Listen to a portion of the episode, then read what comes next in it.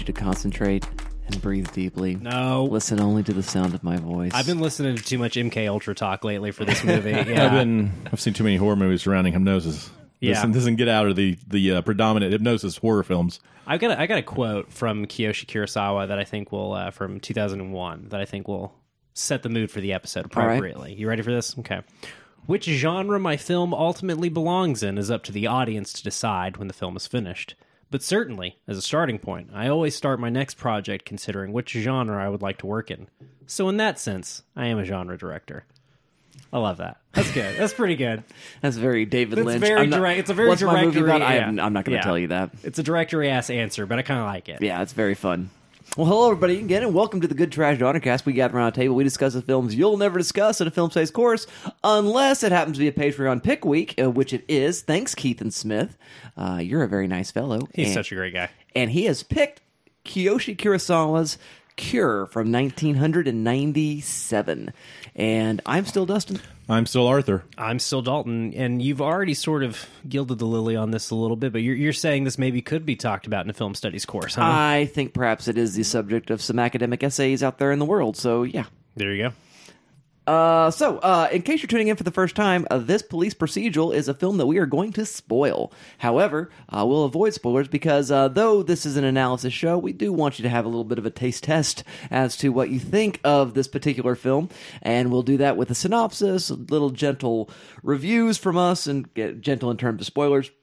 And then we'll move on to a little exercise we like to call expanding the syllabus, which might again involve probably less a spoiler of this film and more of a spoiler of films of its ilk. And then we get down to business, and that's when all spoiler bets are off. So that's the warning uh, in case you have not seen this very, very plotty film, um, which is about revealing what's going on and why it's going on and all that good stuff. Um, you'll know whether or not you want to catch it or not based on those earlier discussions. So, with that, Mr. Arthur Gordon, voice of All Things Good and Wholesome, uh, can you delight us with a synopsis, please? A mysterious rash of murders are sweeping the city, all showing a similar pattern. Yet, a different person has confessed to each. With pressures mounting at home and work, Detective Takabe must figure out who or what is truly behind these murders. That is a very non spoilerific uh, synopsis. Yes, there are murders, and there's a detective who's trying to figure it out. Yeah. It's a detective movie. It's a detective movie. It's seven. Yeah. It's fallen. Yeah. It's a, it's a lot of things. It's something. it's a lot of movie. It's yeah. It's it is a whole bunch of bunch bunch of movie. Uh, so I think we're all virgin viewers. Yes, to Yeah. this film. Yeah, I'd never heard of I've only encountered it in essays, so I have not seen it either. So I will start with you first, Dalton. What do you think in terms of review? Do you like Cure? Yeah. Does yeah. it cure what ails you? Yeah, it it cured what ailed me. It did. This is a moody little movie. I like it. It's it's got a lot of uh, a lot of vibe to it. Uh, it's I think Arthur is is right to to invoke American '90s you know procedurals like Fallen and and Seven. It definitely sort of feels in in that that gothic cop dra- gothic cop drama mode. There we go. It, it definitely feels. Uh, uh, to be akin with with those you know films from the U.S. Um, and and yet is definitely its own thing. You know, Kurosawa is creating a film that feels uh, very much set apart from this the same sort of maybe supernatural, maybe not supernatural, but definitely sort of larger than life murder mysteries that we're getting it from the states around that same time.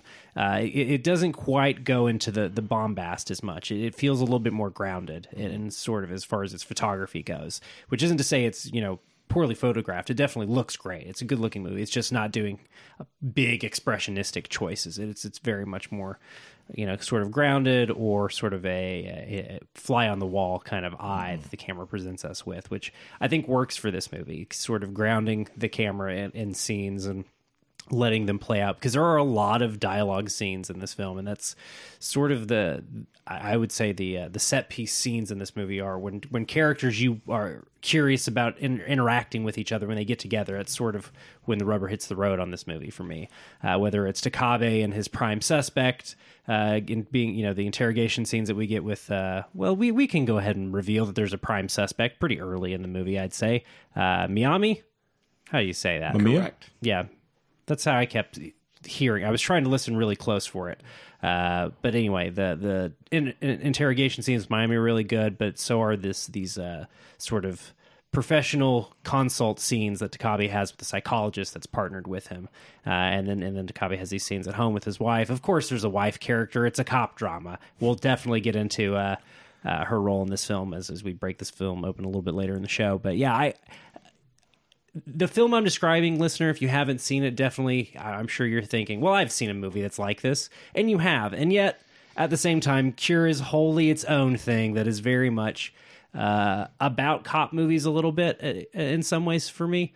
Um, or at the very least, it, it has an awareness of genre tropes. Uh, but it's it's definitely sort of trying to, to walk that tightrope between thriller and horror, and, and asking, uh, you know, that that quote from Kurosawa about genre, I think, is really useful because this film you could definitely attribute it to a diff- couple of different genres, and I don't think you would be wrong in any of them. But uh, I think that's part of what makes it so good is is sort of its its daftness, deftness with uh, playing in genre territory while still, you know, very much feeling like its own thing. It doesn't feel like it is a, generic riff. It, it, definitely feels like it's it's got its own personality and its own its own heart and its own message for sure. Yeah, it's a weird movie. I'm glad Keithan picked it. Uh, I like a lot about it. It's mm-hmm. it's stuck with me over the the days since I've I've watched it. It's kind of kind of wedged in there. I keep thinking about shots from it. It's good.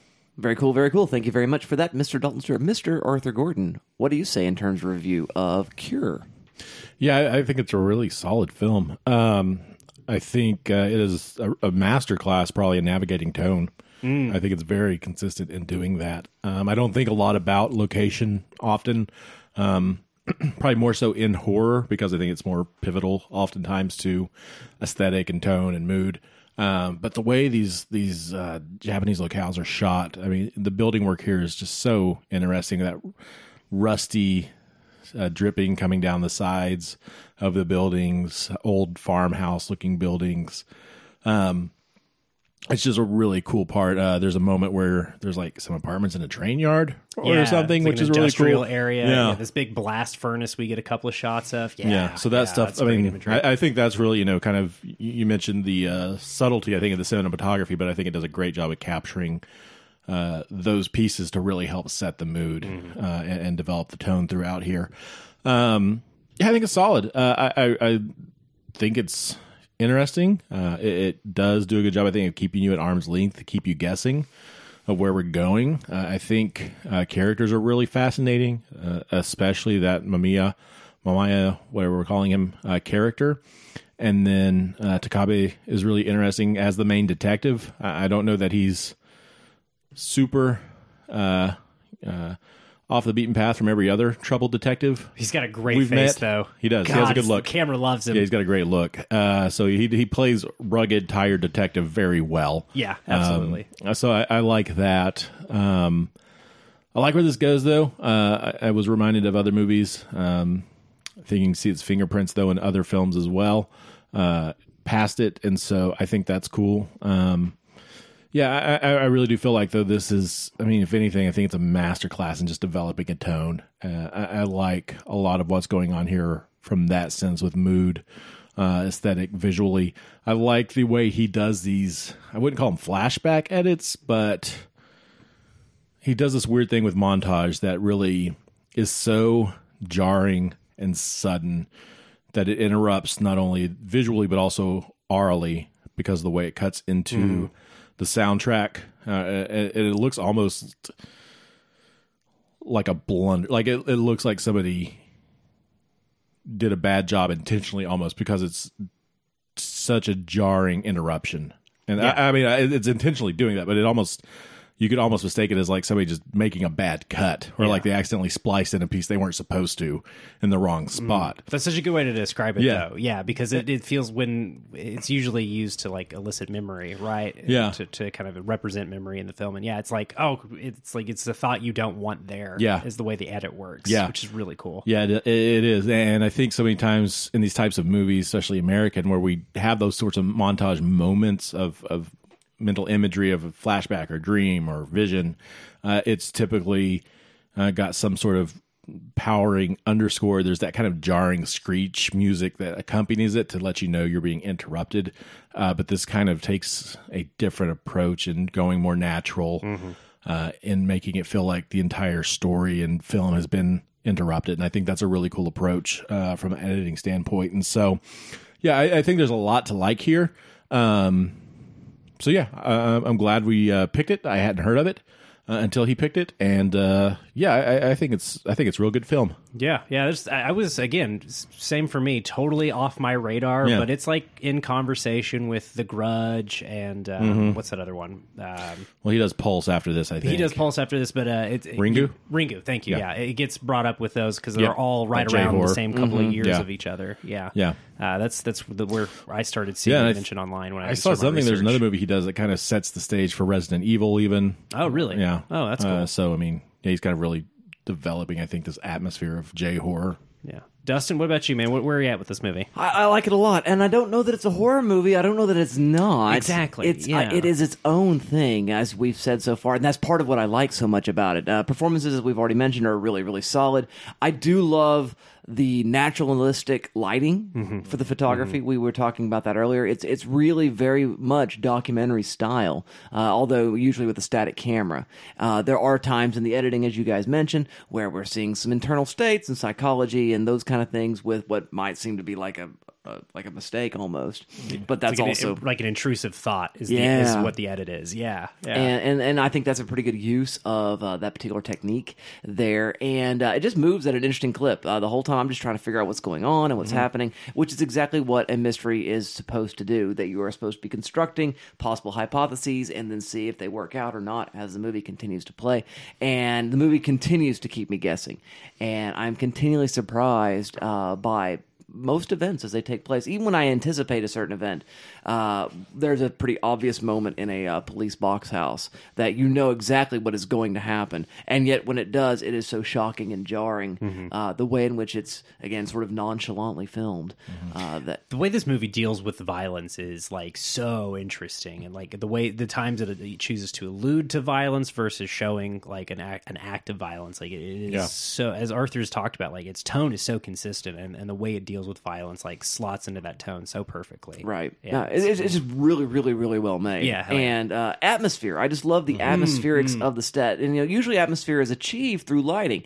and the film doesn't do that. It does something a little bit more elemental in representations of airflow, uh, using uh, visqueen or whatever it is over the over various windows or uh, trees and uh, fog or smoke blowing through those. Yeah. Uh, there, there's a way in which there's a real depth and density to the atmosphere that is achieved again not through lighting techniques, which is you you know chiaroscuro kind of hard blacks and uh, it, generally speaking, it's it's a pretty bright movie. Even in darker rooms, it's you know it, it's still got this sort of fluorescent electric light kind of uh, sense to it. Yeah, it's got that cold blue Yeah, glow. and uh, which again feels very much like the sort of you know mini DV uh, camcorder kind of footage, but like a commercial version of whatever that would be. Um, seems to be the design there uh, with it, and just it really, really works. And so uh, I, I find it to be a really fascinating film, and I'm I'm also thrilled that I finally watched it, even though I've read about it a, a handful. oh of so times. you were a little bit aware of this one I, I knew it existed. I knew some of the conversations around the movie. Gotcha. Uh, in a couple of various essays I've read over the years since my PhD. I was going to say, I remember you referenced something with your doctoral work, Yeah, having and, seen the name of it at least in Yeah. passing. But I hadn't actually watched the film at all. So, but I'm glad I have now, and uh, it makes better sense now. It always makes better sense to watch the movies Typically, with the essays. um, was that alarm for your medicine? Is it time to take It- your medicine? it- it- it is time for me to take out my dentures. you put them in. You got your little jar of water. Yeah, that's to put them in. Thanks for that. You gotta have the jar of water. Arthur. Um, so with that, there's our My thoughts. dad had dentures. Hmm. My dad had dentures. Are you my dad? I'm. um. Right. Um. I feel strange about everything. that's going. be your father figure. Ah. no. you guys. Hey, let's. Uh, our our biases are generally pro towards this movie. Let's do the thing called expanding the syllabus. Dalton, what's that about? ah damn it i knew he was going to throw to me i just knew he was going to do it You never know. I want to know how he determines which of us is the more virgin viewer if neither of us have seen the movie. I, I think he just flips a coin in his head, which is Is there like a naivety like that one of us carries with a certain movie? that's interesting. I think maybe I it's, think maybe you're overthinking. it probably depends on the movie. Now, for Analysis is all about overthinking. yeah, exactly. Expanding the syllabus, I think that's a vibe check. I think he ch- he knows what the vibe of the show is and chooses which of us to to describe. it That's an based on- assertion of dominance. Yeah, exactly. Like exactly. you've gotten too far out of line. Yeah, he's yeah, exactly. You, you, Arthur, we're on the same level on this one, man. Yeah, we we got him figured out. Him Why throwing is his weight everybody around. always picking Yeah. on me? Yeah, we've got him you're figured old. out. That's fair. Uh, so expanding the syllabus is what we do now. And this is the part of the show where we deliver on the promise of the show. We start talking like we're in a film studies class. We're just gonna, you know, it's gonna stay chill and conversational. Don't worry. It's, calm down. Uh, we're not gonna actually make you read anything. I promise.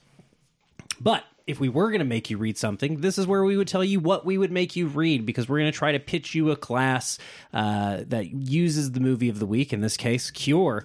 Uh, and we're, we're going to try to build a, a film studies type class ar- around, or, you know, any other sort of academic uh, endeavor. It could be a, a cultural studies class, it could be uh, a police uh, class of some kind, criminal justice class of some kind, maybe. I don't know. Whatever your guys are into this week, but all three of us are going to try to uh, pitch you some sort of class that uses Cure and uh, other films in its orbit, other materials, uh, and just sort of uh, get into this academically and sort of think about what we could uh, glean from talking about Cure in a, in a more in depth way. I have a feeling he's going to throw to you first, so I'm going to do it. Arthur, uh, what's your class? What? How are you d- using Cure as a as a material? I'm probably going to go the easy route. I'm going to go something I really like, and that's talking about procedurals. Um, I, I love the procedural, either as show or movie. I, I think it's just interesting to see people doing their job sometimes, uh, especially if you can make a mundane job seem more interesting without being too uh, facetious in presenting it. I think that's always fun. Um, and so I, I want to kick it back uh, a few years, and we're going to start, I think, with Twelve Angry Men. Uh, Yeah, to look at the uh, the process of the jury. Um, I think that's just such a endlessly fascinating movie, probably as relevant today as it would have been then. Um, but I, I really love doubling down on the focus of the only thing that matters is what's going on in that room. The, the the trial itself doesn't matter. The politics before that don't matter. You know, we don't know the events. We haven't seen those events, how they're portrayed. We are just focused on recounting this and coming to a conclusion within that room. And I think it's just an endlessly fascinating study uh, of the justice system, especially in the 40s, um, 50s, I think. Yeah. yeah, and then uh, just some great performances. Uh, but I, I I think that we were kind of so obsessed with the procedural in regards to detectives and cops and lawyers uh, that to put it into the jurors' uh, shoes is a really interesting step. And I think that's such a uh, fine movie uh, to watch. And so we'd probably start there. Uh, I'm going to go with a couple I haven't seen, but I think they'd be important to this, and that is uh, To Kill a Mockingbird uh, and Anatomy of a Murder, to court case films. I gotta catch up with both of those. I know uh, that move us outside the jury room back into the courthouse. But again, uh, it is so much of that. How do we build a case? How do we structure this? How can I get the information that I need? You know, but building an argument, I think that is just so uh, fascinating and fun to watch, and, and the drama that can kind of naturally come from those situations is always good and, and usually good for building just some nice ethical quandaries as well to make you think and resonate. Uh, we're going to jump ahead at that point, though, and I think get into the movies that are in a closer discussion with this. And the the first one is Silence of the Lambs. Uh, oh yeah, uh, I think aesthetically, tonally, the sort of evil incarnate that is Hannibal Lecter and Buffalo Bill, and in some ways, probably more so Lecter though, as, Yeah, in his sure. role here as uh, devil on the shoulder, almost. Yeah. uh, I, I think is a really important point in in discussion with uh, Cure. Uh, I think I mean another film that does horror without ever being horror. yeah, when he mentioned, you know, it is not a horror film, but I can't say that it's not a horror film. I, you know, it's kind of in that conversation I think with Silence of the Lambs and Seven, which both do feel Yeah. in that that non-genre genre. Um, and so I think Silence of the Lambs is probably kind of a talking point here. Probably has some influence. I think here we know um, it has some influence as well in, in Korean cinema, but uh, it feels like there's a bit of DNA here in, in what Kurosawa is doing as well. Uh, and then Seven, I think, is the other one, which is two years prior to this. So uh, feels like it's probably a, a major touchstone, I would imagine, uh, influential point. I think the discussions there uh, of the job and family and, and, the toll that this takes um, are questions that are being presented here in Cure as well. Uh, maybe in more interesting ways in Cure. Mm-hmm. I, I, think the way those are yeah. being framed are being brought up. But it feels like just a natural leading point to where we're going. Uh, and then I want to talk about Fallen because I think, from a genre standpoint, it's a very close cousin to what's happening in this movie. I think where this movie ends and where Fallen goes and what's taking place in that movie, they're very spiritually related. Yeah. Um, and I think there's something really cool about the way Cure handles that versus what we see in Fallen, which is feels like a much more American on the nose way of telling that story. Uh, beyond that, I want to go to uh, I think the movie probably most influenced by that, and that is Bong Joon Ho's Memories of a Murder, uh, which I haven't caught up with, but it feels like the kind of third in a trilogy that I think starts with seven, probably moves to Cure, and Memories of a Murder is kind of I think in that same discourse as far as non horror, horror, crime, how it impacts people on a personal level, on a professional level, and probably within the community as mm-hmm. well, um, and what that looks like. And then, you know, just to kind of clear the palette of murder uh, and, and, ease things up, I want to get into Spotlight. Uh, oh yeah, God, okay. yeah, that was really. they knew. yeah, they knew. Uh, which you know kind of does that thing where it takes a, a much more uh, different um, crime and string of crimes and, and different offenses. kind of jo- different kind of job. Yeah, but still very job. much procedural. And the importance and impact of of that job when it is done right and it is done well uh, and it is done with purpose and uh, how that looks and and kind of the parallels that we see between these detective stories and this journalism movie, um, but also a lot of the same questions of personal life, private life, dealing with these repercussions, how it impacts us, how it impacts the outward facing world as well. And what uh, does your private life look like yeah. when your your professional life is so so subsuming? Yeah, yeah, yeah. So I, I think that's where we'd end uh, there. Uh, but yeah, it would just be a little study on procedurals and kind of walking through a timeline there of national and international uh, detective movies primarily. Very cool, very cool. Thank you very much for that, Mr. Arthur Gordon Dalton. What is your syllabus looking like? We're gonna do a little introduction to Japanese cinema. I think we're just we're just gonna take a, again. Arthur said he felt like his he was taking the easy way out. I feel similarly, but at the same time, Arthur reminded me in our uh, our chat that we do all of our show planning in that I uh, have much maligned the fine island nation of Nippon on this show over the years, and I've seen the error of my ways. It was a very very dumb bit that I had going for a long time. But I I like Japanese movies, man. They're good. It's it's it's still a pretty big blind spot for me as far as uh, you know international cinema goes. But like every every sampling I've had, I'm just like this is great. I have I, there's I haven't seen a bad Japanese movie yet, and uh, this would be a great excuse. There to, are some. Oh yeah, and I'm sure there are. Everybody's got bad movies, but man, the the hits do truly keep coming. Like Hausu, I still think about that movie. It's like that immediately became one of my favorite movies that I've ever seen. It's great. Uh, so we're going to start with Ozu. Uh, I, I, know that's kind of an obvious place to start. Mm-hmm but uh, it's a it's a place you got to start. You got to talk about Ozu, and that's that's a blind spot for me. Uh, I, I, went with Tokyo Story. Uh, still, again, a blind spot for me, but that's that's the one that I always hear. What's the other one? There's one that I Green Tea Over Rice. Mm-hmm. no, not that one. There's another one that I hear about a lot. Um, oh crap, it's not important.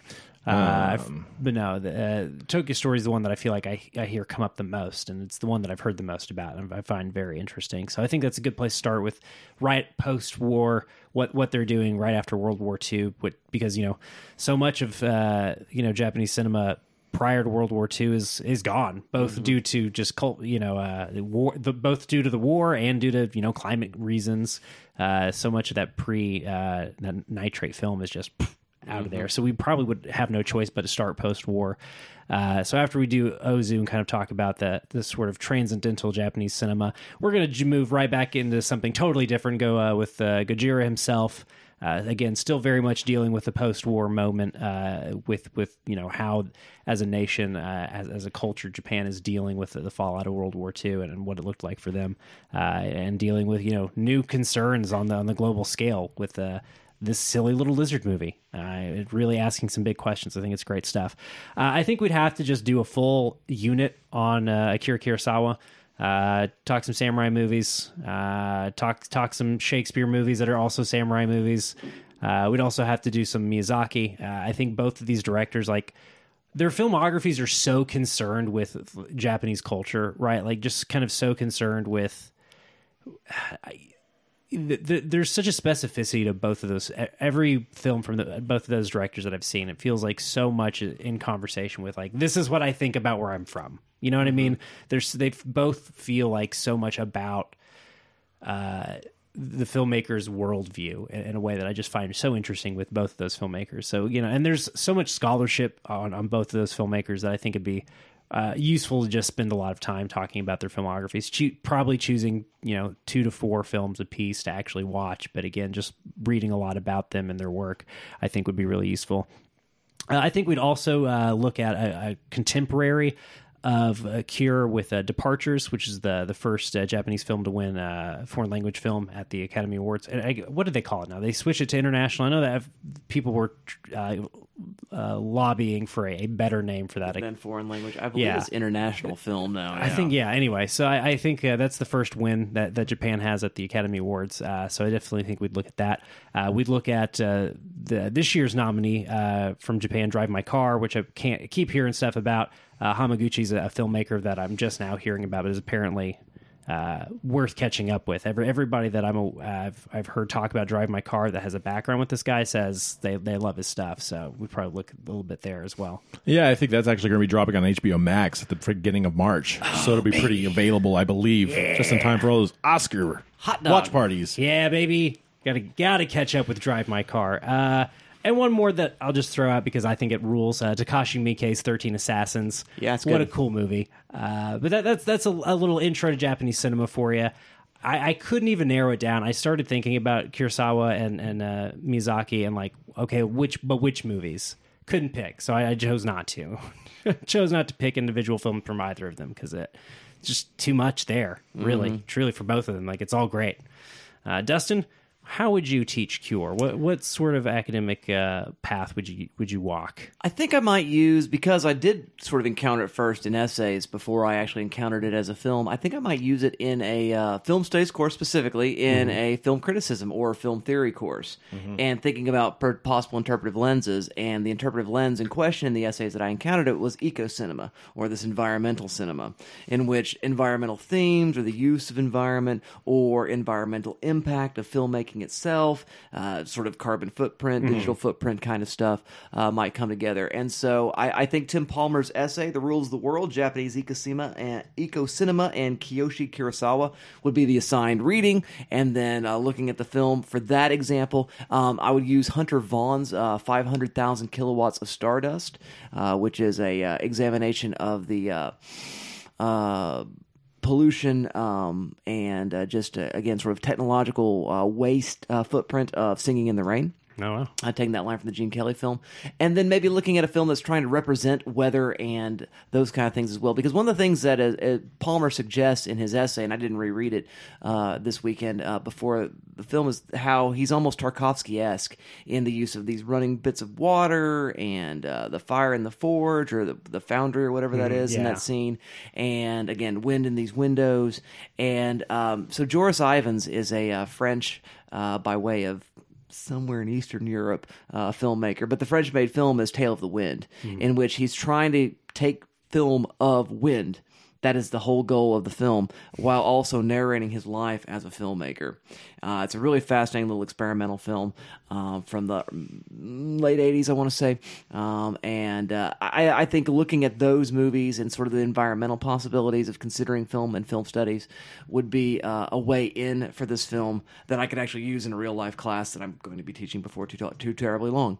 And so uh, that's probably how I'd approach that. So uh, a little bit of reading, a little bit of viewing with a handful of options. We'll probably go with Vaughn and 10,000 or 500,000 kilowatts of Stardust uh, for the in class stuff, but the sort of additional reading for further examples. Do your own research, write your paper stuff would include Kurosawa and Joris Ivens uh, for that. So that's what your syllabus just looks like, uh, dear listener. I think it just got a bit longer. Now, I believe it's time to get down to business.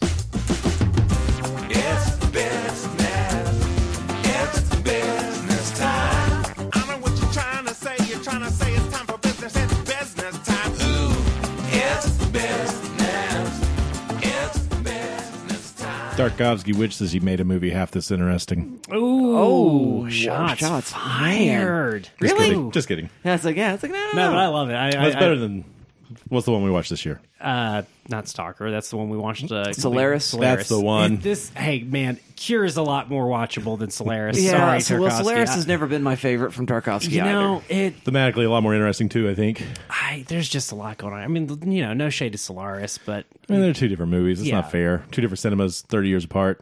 Yeah. the damn Cure is real. It's so watchable, man. yeah. It is propulsive. And- I mean, this is just my wheelhouse. I mean, Yeah. moody detective stories. Yeah, we all we all murder. go for these. Yeah, yeah. It's it's it's a pretty easy pull for all three of us. But Absolutely. it's so moody, you know. It's and again, I called it propulsive, but like it takes its time.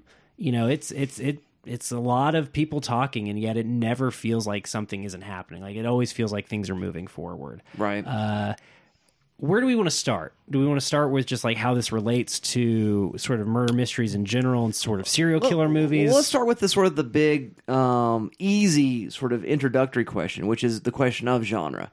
Is this a thriller? Is this a horror film? How do we how do we want to think about this film in terms of genre, considering Well, um, actually- the oblique statement from Kurosawa himself about what this thing is? Hmm. I well, I mean, that's the fun thing, right? I mean, horror itself is built on both thriller and suspense. You know, Hmm. I mean, you have to have, I think, both of those elements to make a horror film. So I think that's too broad of a distinction. Yeah. I, I mean, I think this. I don't know why. any- You know, this is that argument like Silence of the Lambs isn't a horror movie. I mean, yeah, yeah, it kind of is. Uh, Mm-hmm. I mean, I mean, if we, we get into psychological horror, and I think this is kind of where that resides. I think tonally, I think aesthetically, the mood, I think the way in which those edits, which I alluded to earlier, the way that mental imagery of these mummified monkeys on shower heads kind of just are suddenly brought to your brain and he's in a room with his wife hanging dead. Uh, you know i mean that imagery i, I- think it is 100% to elicit horror. Uh, and so I, I mean it feels like one of those nitpicky arguments to be like, well. It's it's a horror film. I, I think that is very easy to say it's horror. I, yeah, I think it, I think real life horror is a real kind of horror, And I It- think there's something supernatural supernat- here. Well, is, is is mesmerism itself supernatural? I mean, that's the next question, right? Well, I think the illusion is that there is this curse Yeah. that jumps from person to person. I think mean- that's the super. I mean, I think by the end of this movie, Takabe is now the mesmer, yeah. Right? And I think it is this kind of curse that jumps from person to person, The, the, the, which yeah, feels very in line with I think Ringu, which you know this Sure. idea or of fallen, yeah. Yes, yeah, and that's kind of you know the thing I'm going back to is that feels very much of this right because it is about this detective possessed by a demon in Fallen, and that's kind of where we reside here at the end. Uh, but I, I think really closely as, as far as J horror goes, we look at Ringu and this idea of the curse tape that you watch it and it just jumps. This this thing jumps from person to person. There is no question of willingness or intent. It is you know Miyami is just this. He's just a med school student, right? He's he's just kind of interested in hypnotism, and he goes down the wrong ladder, listens to this weird old record, and now he's playing Satan in the city. yeah. And so I, I do think there is a supernatural. Never Curb here. read the Latin. Never. Never turn on the old phonograph. Yeah, don't- uh, especially if it has Edison's name on it. Yeah, don't, That's don't- a bad sign. Don't go playing old phonograph cylinders. you don't know what's go on there. playing old phonograph cylinders. Well, which I guess this does raise the question: then, what exactly is the cure? What is the disease of the film? I read so many Reddit things trying to figure that out, Oh yeah, and I can't tell you. you got nothing. I mean, I, th- I mean that there's there's this like ambiguity to the end of this movie. I mean, Yeah, and people theorize on Reddit, and I was like, I- yeah, I guess I don't know, I don't know. Maybe the the cure is uh, getting to a point of overcoming uh, these earthly, uh, under the surface frustrations that we have. The sick wife that we can't leave. The uh, inept partner that we don't like. The frustration of the prostitute, uh, and this resolution of. Uh, prostitution is evil and they should be killed, but I'm, I, you know, that that kind of moral quandary I think that happens there and, and that kind of underlying uh emotional resentment and and not necessarily just resentment but when you push down those emotions under the surface and they start to boil over the cure is sort of that catharsis moment where Pulling out those subconscious desires. Yeah. and now that thing is out of my life and eradicated Well, and this is what the the psychologist whose team with Takabe talks about, right? And and this is uh, what most leg- well, legitimate is probably a poor choice of words, but at the very least, most uh, uh, acknowledged scholarship on hypnotism would tell you is you can't hypnotize somebody into doing something they don't already want to do. Right. A- And so that is sort of the implication with all of these murders, whether it's the the sex worker and her John, or the the the man that finds uh, Miyamie on the on the beach and takes him home. Big mistake. Oh boy! And you then can't- murders his you can't just yeah. be you can't just be picking up drifters off the beach and taking them home, man. You can't be. You doing can't that. be rescuing them from rooftops. They're Yeah. like cats. You just you can't. you can't You just feed 'em be- once, you they're just gonna just stay be around picking up drifters every day. uh, but yeah, I mean, all of these people who encounter uh, Miami and uh, Miami, uh, Man, I don't know. yeah, It's it's Mamiya. Yeah. in this. Bienvenidos a Mamiya. Miami. That's how it's spelled, but I don't know if that's yeah. The the phonics on it, yeah, are, are because there's also eluding us Miyahima, who's the doctor. Yeah, I don't know. Yeah, the I don't do I don't do Yeah. Japanese names well. yeah, the phonics are eluding us a I'm little bit. Sorry to Hey. all of our Japanese listeners. But it does seem got like there's unconscious desire to do murder for all those murders, and the reason why Yeah. um, Takabe does not murder his wife is he doesn't want to kill her. He would very much like for her to kill herself. That's yeah, that sort of seems to be the implication, right? Right. Life would be easier. Yeah. But I'm not going to, you know, do that. And so there's like strangely a weird moral compass that's also really twisted. And uh, Well, I- that's kind of the the the what is it? The the psychiatrist friend says, psychologist friend says, you know, you can't hypnotize somebody to do something they wouldn't want to yeah, do. exactly. Yeah, that's that's and again, that I think it's part of the thing is like, oh, they they do want to do this. Yeah, that's that. I think that's the implication the movie gives us, right? Yeah. Is, is not that he has some supernatural power, but that he is like bringing out of people something that's already there. Yeah. which uh, I that definitely seems to be the movie's take on it, at least from my read. Which seems not to be a cure. It, it seems to be one of those films that makes the similar argument that Sigmund Freud makes in uh, Civilization and Its Discontents, is that a little repression is good. Yeah, sure. I- Okay. I- I- if, yeah, yeah, yeah. If we do, if we give ourselves over to all of our desires, we're just going to be in the bushes, Anarchic beasts. Yeah, and Yeah. it's going to be bad, right? And so it, it does seem to be something along the uh, kind of a Freudian way of thinking about that. It is sort of a very, uh, to lack for lack of a better way to put it, a very cop reading of of people in society as well, right? This this assumption that the, there is just the, the the tenuous social agreements, all that's stopping us from tearing each other limb from limb. Which I don't necessarily think that I buy into that that worldview, but uh, it's it's useful to play around with the idea, if nothing else, right? Um, and again, where we this ambiguous ending we get, where where it leaves us is. I mean, that's the movie's take is that there is a, a murderer hiding in everybody, uh, and it's just waiting to jump out. And uh, somehow Takabe's managed to uh, start passing it along. Um, it, does Takabe kill his wife? Who kills Takabe's wife? Does That's she kind die? of the that's yeah. Yeah. She's dead. okay. Yeah, Yeah, we, that's- we just get a brief glimpse of it, but we, yeah, we get a re, uh, a shot back at the hospital uh, that she's at, and yeah, we see her body. I had, I mean, a lot of the people I was reading, they had posited Takabe kills her, but Yeah. then some had posited that Sakuma, the psychologist baby, did it because Mm. he went to the hospital. I don't know. I might have missed Yeah, that. and he's been messed with too. Yeah, yeah, yeah. yeah, So maybe one, I I think those would be the two prime suspects, but I think Yeah. Takabe seems like the most logical with where the film winds up. that sort of seemed to be the implication that I got. Yeah, I, did- I kind of wondered what did Sakuma. He he made it out alive, right? I'm not. Did he die? I'm not. He missing- he, co- quote unquote, committed suicide in his apartment. Oh, that's right. That's right. Yeah, yeah, yeah. maybe okay. murdered by Takabe. Yeah, maybe murdered by Takabe. Maybe we don't know. But are they all being murdered by uh, Miyami? Mi- I'm just gonna Yeah. keep calling him Miyami. that sounds good. You got it. Yeah. you got that flow down. feels close enough. Mr. Miyami. Yeah, Mr. Miyami. No, no. Yeah, I yeah okay.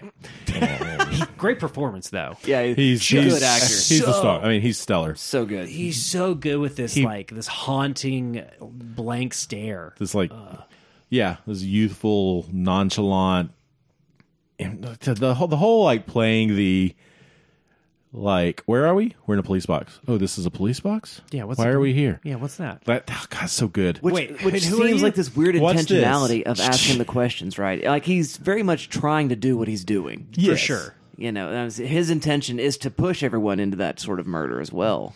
Man, the the best one is when the uh, when Takabe takes him in front of like the, all of the police suits or whatever, Yeah. and the the, Yeah. the commissioner guy is gets gets all hot under the collar. He's like, no, no, no, I understand what you're saying to me. Who are you though? it's the- it's like a five it's like talking to a, like a four year old why Yeah. why why it why just- yeah. how why Can't confirm. But when he when he like reveals what he's actually asking, though, right? Like you see the dude's head explode a little bit. Yeah. he's like, "Oh, oh, who am I?" It it is this this existential sort of. uh well there's that fun like he Unnerving hands him the photo of himself this is you. This is me. I don't know this person. Yeah, yeah. The way he plays games with everybody Mm-hmm. is is so. It just works so well. I, I mean, yeah, that, I think that character is just so fascinating the way it's written. This kind of way. I mean, he does have this sort of supernatural devil in the city vibe, but we do know he he's just like a student who either really got into mentalism or went off the deep end or is possessed by something evil. That, But he also feels like he's been around for thousands of years. This don't interpretation that you just mentioned about him like being cursed by the old phonograph recording, I hadn't even occurred to me. I, I was just thinking about like you know he found out about mesmerism or whatever, and and you know went down the rabbit hole and Yeah. became a uh, a murderer all all on his own. But yeah, this this interpretation that some this this old 1880s or whatever uh, hypnotism that he came across the, the the idea that this thing infected him i think that's a fun reading of the movie that i hadn't even considered Mm-hmm. yeah that's that's cool stuff is that I think I may. I don't know. Did you come across I that one, think or is so. that just you? Okay. Maybe on Reddit. I don't that's remember. still, that's still a fun read I was just like in bed last night trying to figure out, or yesterday, like as soon as the movie I was What do like, you do with what this is movie? going on? Right. It's so- what is happening it just here? sticks with you yeah But I think that idea, I mean, again, connecting it back to Ringu of the idea of infection through technology and mm-hmm. the the technological message that we get and, and kind of the you know impact of radio before home media Mm-hmm. you know i think is kind of an interesting conversation point. So i don't know. I mean you know i don't know. And i think that's obviously the cool thing about a movie like this is it's not painted out to you. Yeah. you you do try to do the work to see if you can figure it out you know. And a movie comes out like this today to be like oh there's so many plot holes here. This is the thing that is anytime you visit international cinema it's always so refreshing to be reminded like oh yeah in other places movies like don't have to be super literal Right. movies are allowed to be like a little more impressionistic a little bit uh, more metaphorical um, we don't have to worry about was it joe in the third row? Is that what yeah. you Right, said? a slow Joe in the third yeah we don't row. have to worry about him. Yeah. Cue, i'm sorry. I, as soon as i said metaphorical i started thinking about parasite. Cue, cue metaphor rock. Right. but uh, yeah I, I mean that that but even is- that play that, I mean, that feels playful right? That film's playful with it, but it is it is kind of playing at that thing though, right? Like film is allowed to be metaphorical. You don't have to like do everything. Literally. Yeah. Like not everything that happens in a movie has to be interpreted at face value. Yeah. and I think that I appreciate appreciate about that about Cure is that it does, uh, as you said, it, it plays around in those those gray spaces. Uh, Taka- speaking of gray spaces, uh, Takabe, he, he sort of does get to go rogue cop a little bit. He gets to go loose cannon cop with nothing to lose to solve this case, uh, which is some pretty pretty standard trope. yeah i didn't know the rule on international uh, policing but uh, he gets a little rough a few times Yeah, I'm pretty sure his, it's uh, still not okay. it's still not okay he pushes him in the chair to the wall Yeah. in that Right, yeah. interview scene Seems like yeah, that's not all right. Well, Yeah. and then he does just straight up murder him, yeah. uh, me mama. oh yeah I mean, yeah, the shooting the guy in the head part. just, yeah, like, that's that not is good. definitely not protocol Yeah, he, That's- when he goes to arrest him, he just murders him. I mean, I can't read a Japanese such a police good handbook, but I'm sequence. pretty sure it would be forbidden. yeah, That's another really cool sequence when he goes to the Mamiya's like to the lair barn or whatever. thing, and that's one of the moments where we have that Visqueen over like a photograph, but it looks mm-hmm. so ghostly and so spooky, and you think he's right there, but then it's just like a kind of faceless photograph, Right. which I think is so cool. Yeah, I mean, there's this weird again sense of presence throughout the film that is able to achieve again not in the way that we typically do with score or with music, and uh, that the film itself is really, really again really documentary, real nonchalant. Uh, there's nothing real flashy at all No. No. about its style. I mean, it, it is the most sort of intentionally not flashy. The flashiest thing is that the people are murdered with a big axe. and that's like the flashiest choice that the movie makes because everything else, you're right, is so restrained. But even then, it's just makeup. Uh, Yeah, exactly. Under again that sort of I, fluorescent. I just mean like it's the most like sort of movie choice, Yeah, right? It's right. the most like the sort of- yeah, it's a big image. Yeah. yeah, Sure. I think I, I, I, this kind of goes back to I think him playing with form and genre expectation again. You know, there are so many codifiers when we watch a film to be like, oh, okay, this is must be a dream. This could be a dream sequence, or this could be a flashback. You know, playing with color, or playing with tone, uh, image like filters, sepia, and stuff like that. Um, and there's that moment. There are a couple of moments in this film where he's on that red bus with that fog background. Right. That I'm like, is this just is this in his head? Yeah. We know he has a car. Like he's capable of driving around the city. But there are a couple of visitors. One with his wife. I think they're going to the hospital or from the hospital. I can't remember. And then when he goes to the farmhouse at the end, he's in this like red bus, and there's just like this almost too fake fog kind Yeah, of behind them. behind them, and I'm like, is where are we at? Are we? Is this a mental fugue state? That was I took it to be dream sequences most most both of the times the bus occurred. But then he, yeah, but then he arrives at the barn, and That's true. But then it's all literal from that point. Right. You know, and, I mean, and in the hands of like a, a traditional filmmaker, or even another Japanese filmmaker, there's a couple of dream sequences like this in uh, Kagemusha from Akira Kurosawa, um, where you go in dream se- sequences, the colors get real garish, right? Lots of strong pinks Mm-hmm. Yeah. and purples and greens, and you know, like again, sort of flagging, flagging, flagging for slow Joe in the back row. This is a dream. I, I mean, is he in a fugue state as he's making his way to and from these places? is he? Yeah, is he in his hypnosis state? Yes, yeah, yeah, Uh, and I, it maybe, or it might just be taking the bus and it's cloudy, yeah. and we. Don't I think that's the cool thing about this is playing with those kind of parameters of the genre, the tropes of the genre, to really keep you guessing. Because at the end of this movie, you're not, you don't know, Mm-hmm. you don't know what's real, what's not real. It doesn't feel like, I, you know, I don't know. Yeah, I mean that's what I feel like I malfunctioned as after watching this as- movie. As soon as Takabe and Mamiya end up in the same room, Mm-hmm. like the movie like shifts. Like as soon as those and it, the way it kind of like Like, did he kill the guard to break him out? Like, what happened there? I don't know. there's yeah. He just how, walks by a dead corpse to the room, how did he get out of the hospital? Yeah, but he let him out of the. Ho- I don't. but and the movie is not concerned with like connecting all these dots for you, which I love. Like I it's can't. just like con- I can't comprehend watching this abstracted of a narrative film. Well, and again, I think the idea though is that our Give minds are, are are sort of broken. I mean, that's the idea is that civilization has created a set of broken sets of thinking, a mm. set of sets of broken kinds of thinking, in which we are sort of unable to disentangle ourselves from our desires and what we're actually doing in terms of behavior. And so, I mean, I think that and the mundaneness of the hmm. lighting. Of, I mean, mm. I, I'm just thinking about that cop shooting the other cop. I knew that when you were talking Yeah. about things that were shocking. Yeah, or I knew that that was the moment you were talking or about. s- a cou- couple of defenestrations where people go out windows and go, "Oh, well, I'm okay." There are a couple of defenestrations. Yeah, Yeah. you don't expect more than one. Yeah, multiple defenestrations is always um, an interesting choice in Yeah. filmmaking. But again, they're really, really just sort of run of the mill the way it all takes place because mm-hmm. there is an ordinariness to whatever our disease hmm. Is as a society. It seems to be. That's part of what the film seems to be trying to, you know, twist us towards.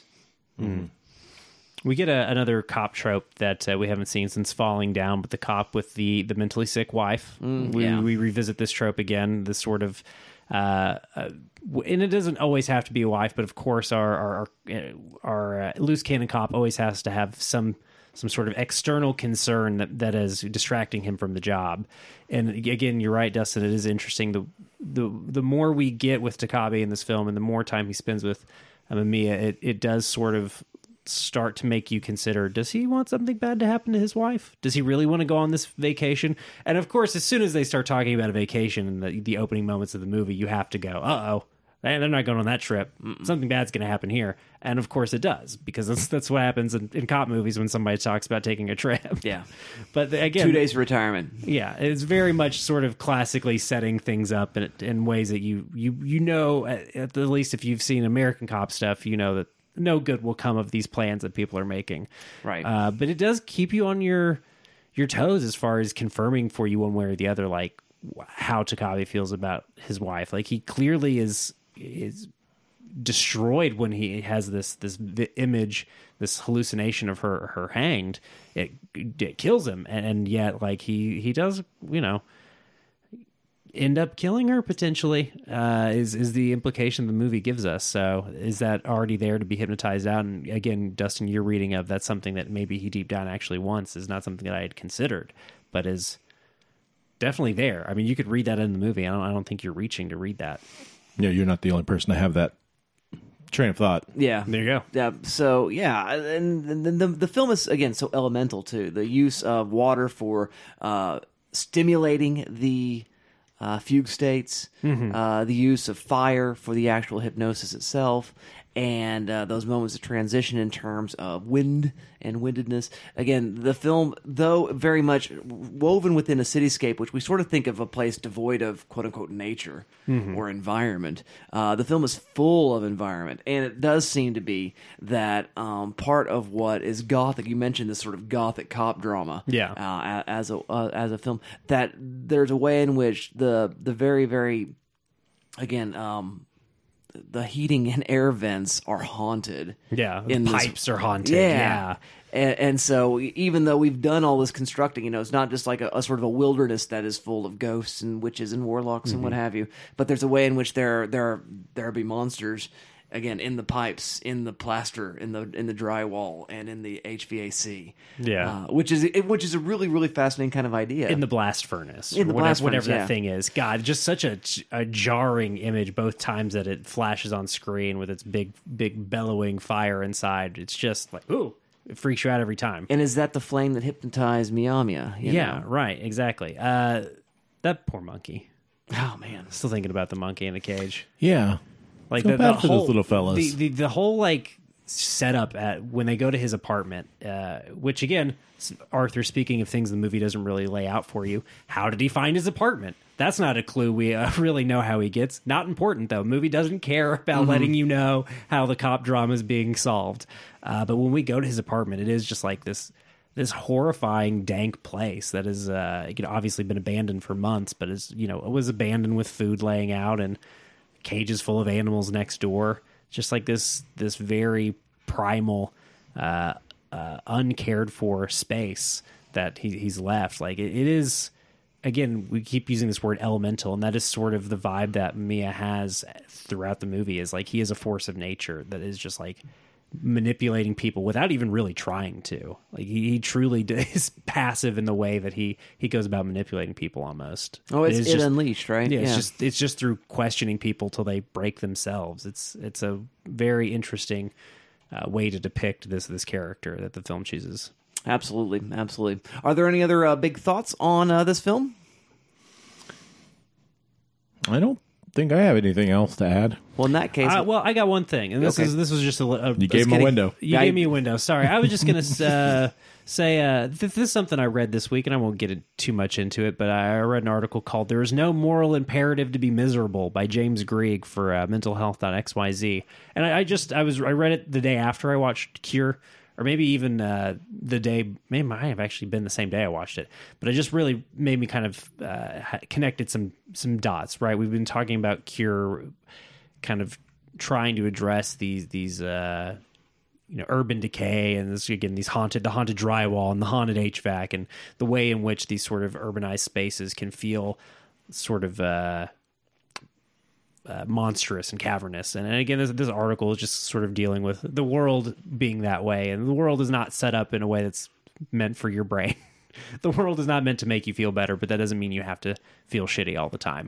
And that's sort of maybe what we can glean from Cure is uh, the world is going to try to break you. There is going to be a Mamiya out there to uh, to make you want to uh, defenestrate yourself after doing a crime, and uh, you don't have to feel that way. No. You, you had a choice. I don't know. There's something there. But anyway, it was it was an article that I was reading, and uh, it really connected a lot of dots for Cure, uh, and connected a lot of dots with Cure for me, rather. So I just wanted to mention it. It's Very a good read. Yeah. not not too long to get into now, but a good read. very cool, very cool. Thank you for that. Well, let's go ahead and render a verdict then, shall we? Shelf or trash? What say you, Dalton? Well, I think I'm going to shelf this. This is really cool, man. Uh, Not a lot of movies like this. Uh, again, we've we've kind of mentioned Silence of the Lambs and Seven and Fallen and, and some American films that definitely are, you know, feel related to this movie. But Cure definitely feels like its own thing uh, enough that to to warrant being shelved. Yeah, and again, it's on the Criterion Collection, so if you've got access to their streaming service, it's on there right now. Uh, but the Criterion uh, went ahead and preserved it for the record, and I, I think they were right to do so. This is good stuff. Very good, very good. What do you say, Arthur? Shelf or trash for uh, uh, Kiyoshi Kiyoshi Kurosawa's Cure? Yeah, I think I am going to shelf it. I think that this is definitely a movie in my wheelhouse, and I'd kind of gone back and forth. But yeah, it's a movie I would go back to, and, and there's so much to think about. So it's it's a shelfable movie, I think. Absolutely. Um, I, I also agree. I think it's got a lot of staying power. It's a movie I've, I've thought about since I watched it, and uh, it's something I still keep considering. It's on the shelf next to Eternals. Uh, They're in the same breath. the same breath. I like Eternals too. Um, but yeah, shelf uh, is what I'm going to say as well. So there you go, dear listener. Those are our thoughts on uh, Kiyoshi Kurosawa's Cure. Thanks again, Keithan. Um, Dalton, can you tell the dear listener how they can be part of the conversation, or maybe even pick a film in the future? I sure can, Dustin. If you want to tell us what you think about Cure, you can find us uh, on Twitter. That's at Good Trash Media. but I sure wouldn't tell you to go to that website if you're not already on it. Uh, it's a terrible place to be. Don't go to Twitter. Uh, so if you want to get a hold of us uh, another way, you can email the show, goodtrashgenrecast at gmail.com. That's the name of the show you're listening to at gmail.com. Let us know what you thought about Cure. Uh, if you want to be like Keithan and pick a movie for us, you can go to patreon.com forward slash GTM. All that info's there. Uh, lots of fun stuff for you to, to peruse. Uh, several years worth of bonus content. We're not updating currently, but a, a pretty big archive of, of bonus uh, tasties for you there. And again, the option to pick a movie for the show. Uh, let us. You get to be the Arthur. You get to tell us what we're watching. Uh, it's it's fun. I it's the Patreon picks are always great. They're fun episodes. Uh, I feel like we get surprised pretty consistently with people's picks and in a good way. Uh, it's I don't know. It's one of my favorite parts of the show is uh, getting a, a real curveball out of uh, out of our patrons. So uh, again, if you want to be one of those patrons, patreon.com forward slash uh, GTM. Very good, very good. Thank you very much for that. Well, hey Arthur, um, are we going to do another show next week? Oh, I guess we may as well. Are we going to watch a movie? Yeah, I guess that's part of it too. Okay, I was just checking. Okay, see you next week. Thought you might shake it up. I'm just kidding. Next week uh, we head to the Oh, west. I really thought you were going to commit to it. we head to the Pacific Northwest into the the dangerous underground world of truffle hunting as we take a look at 2021's Nicolas Cage starring Pig. Uh, pig. oh, it's so good. I'm so excited So- to talk about pig. More cage, more pig, uh, more for you all next time. So you keep watching, we'll keep talking, and we'll see you all uh, next time.